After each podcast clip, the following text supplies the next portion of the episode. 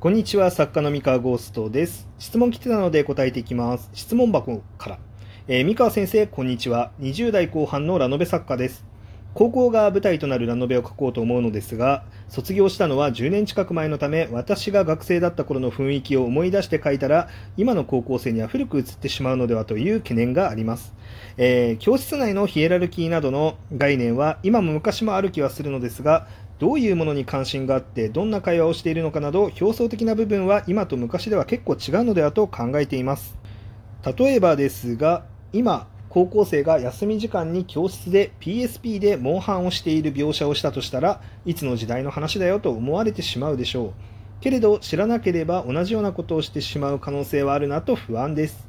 え三川先生は高校生が主人公の作品をいくつも執筆されていますが今の高校生たちの雰囲気をつかむためにしていることなどありますかということでこちら答えていこうと思います、えー、と僕が高校生との価値観のすり合わせをしようとしている瞬間は実はですね僕のツイッターを、えフォローしてタイムラインをよく観測していただくとですねあの実はどのタイミングで僕が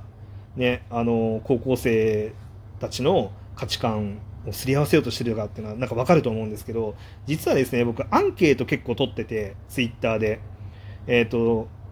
素朴な疑問が浮かんだ時例えば最近だと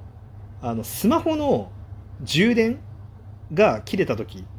なんて表現するっていう。で僕の時代だとあの電池が結構やっぱ有力な電力だったので 携帯電力だったのであの電池切れっていう表現をよくしていたんですね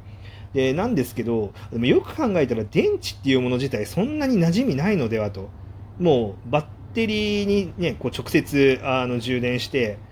でってことが多いと思うのでなんか電池自体をこう入れ替えるみたいな作業が必要なものがなんかだいぶ減ってるなって思ったんですね。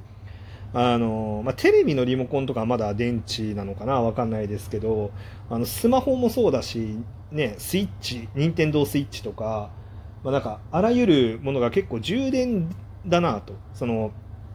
電池自体の入れ替えみたいなのってあんまりしないなって思ったんですね。でまあそれがあってじゃあちょっと充電あの今って何て呼呼んでますってこう言って電池切れバッテリー切れどっちっていうふうにあのアンケートを取ったんですね。でそしたらあのあでしかもちゃんと10代20代の方に質問ですみたいな感じであの送ってそしたらいやいやどっちでもないですよ。充電切れですよっていうあの声が上がってきてなるほど充電切れっていう選択肢もあったかって思ってでごめんなさいやり直しさせてくださいって言って電池切れバッテリー切れ充電切れどれですかって言って、えーアンケートを取ったんですね。そしたら結果充電切れだったんですね。あのっていう感じでなるほど充電切れかっていうので、まあ、納得したと。でなので、まあ、こんな感じで、まあ、本当に10代のあの子だけがアンケート答えてるかは正直わからない。そこはちょっとあの性善説に頼るしかないんですけど、まあ、でもあのアンケートの結果だけじゃなくてあのちゃんと10代の子たちが、まあ、普通にあのツイッターのリプライであの送ってくるんですよね。あのアンケートとして流した時に。アンケートとリプライ両方見て結構答え合わせができてあのなるほどねっていう感じでこうざっくりと把握する。まあもしかしたら偏ってるかもしれないですけどまああんまりどうでしょうね。ごめんなさい。咳込んじゃいました。えっとえっと偏ってるかもしれないですけど、まあ、でもそれでも700票とか、えーっと1000票近くあの回答が集まってでその結果なんでまあまあまあまあ多分だ、うん、それなりに正しい結果なんじゃないかなっていうふうに、まあ、思ってますね。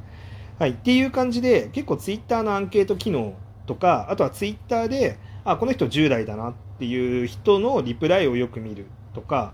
あのーまあ、ちょっと気になることがあったら聞いてみるとか、あとですね、まあ、僕今こうやってラジオトークでお話ししてると思うんですけど、あのたまにですね、まあ、ラジオトークの生配信とかでですね、あの10代の子だなっていうあの人が、まあ、いたりとかするとですね、まあ、そこで、そういえば教室って今どんな感じなんですかみたいなかあのことを聞いたりとか、あのこういう言葉って今使ってますかみたいなことを、まあ、聞いてコメントの反応を見てなるほどって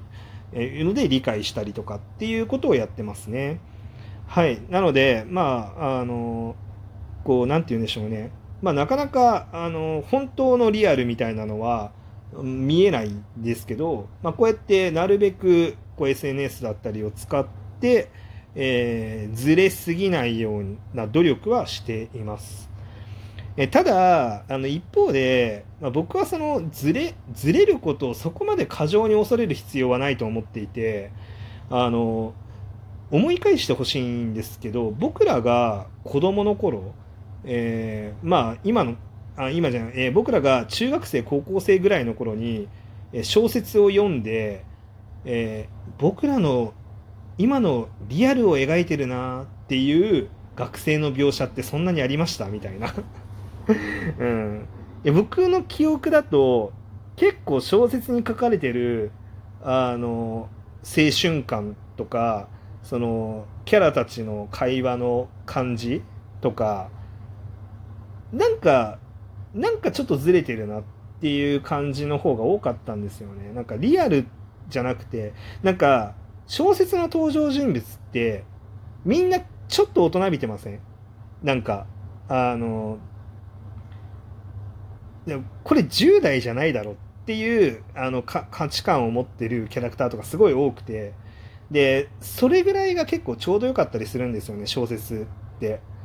あの小説を読むこうぐらいの中学生高校生って、まあ、やっぱちょっと精神的に割と成熟してたりとか、まあ、ちょっとあの精神年齢高めの子が多かったりするので意外とこう等身大よりもあの20代30代ぐらいの感覚から見た中高生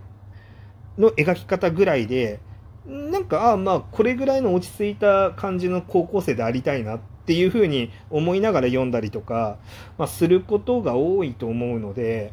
あの全然大丈夫だと思いますね。なんかそんなに大きくずれることはないと思います。でもちろんあの今黒電話使ってますとかあの固定電話めっちゃ使ってます。スマホ使ってませんみたいな。そんな描写をしちゃうとさすがに大きくずれすぎなんですけど。でもそれって僕ら大人になってる、まあ、30代ぐらいの状態で認識できないレベルかっていうとそれはありえないと思ってて。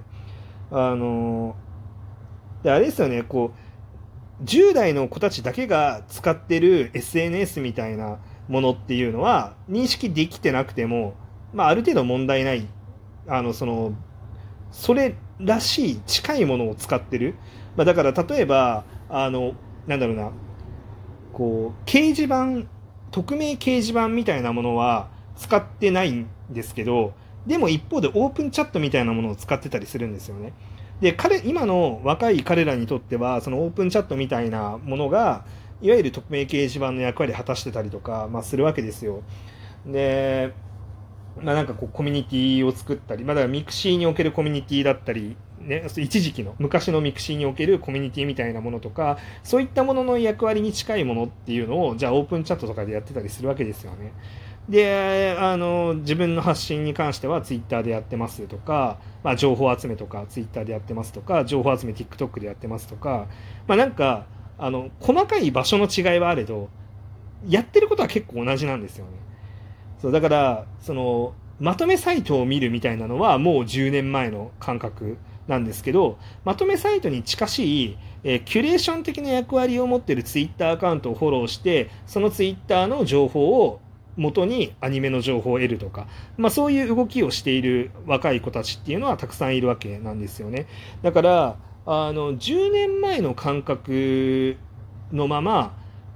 まあ、たとえそんなに大きくアップデートしなかったとしても似たような機能の何かをみんな使ってるっていうのはあまり変わってないんですよね。その場所が変わってるだけで。だから、まあ、10年前を思い返して、まあ、自分たちはこういうサービスに人が集まってたなとかこういうコミュニケーションしてたなっていうのを思い返しながらそれをそそれのなんかサービス名とかを架空のものにしたりとかサービスの在り方を架空のものにしたら体験自体は全く同じものになってるから、まあ、意外と気にせずに受け入れられるんじゃないのっていうあのふうに思ってます。はい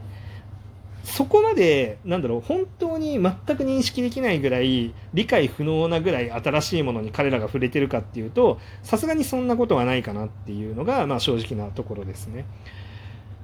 で、まああとですね、まあ僕らの、え、ー、と、まあターゲットといいますか、ライトノベル作家のターゲットが、まあ10代、20代のま男性ですよね。あの、男の子なわけなんですけど、まあ実はなんかあらゆるなトレンド、こう流行の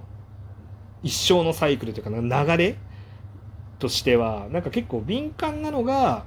若年女性次に高高高齢女性に行て次に高齢男性に行って次に最後に あの低年齢の男性に行くみたいなサイクルっていうのもあるのでなんかこうあの大人の僕ら大人の男性があこれ流行ってるな今って認識し始めたものっていうのはまだあの若年男性には認識あのこう広がりきってない可能性がありますので、えー、大丈夫かもしれないです、はい、間に合うんじゃないかなっていう。気もします、まあ、なので、まあ、もちろんあのちゃんとアンテナを張ってちゃんと今の若い子のなんだろう中でのリアルっていうのをちゃんと書くようにしないとねっていう感覚は持つ必要はあるんですけどこうよなんだろう必要以上にずれてるんじゃないかなって恐れすぎる必要はないんじゃないかなって思います。はい、あのしっかりアンテナを立てながらで自信を持って描いていくっていうのがいいんじゃないかなと思います。はい。というわけで、えー、こう質問への答えとなりました。え参考になりましたら幸いですが、参考にならなかったらごめんなさい。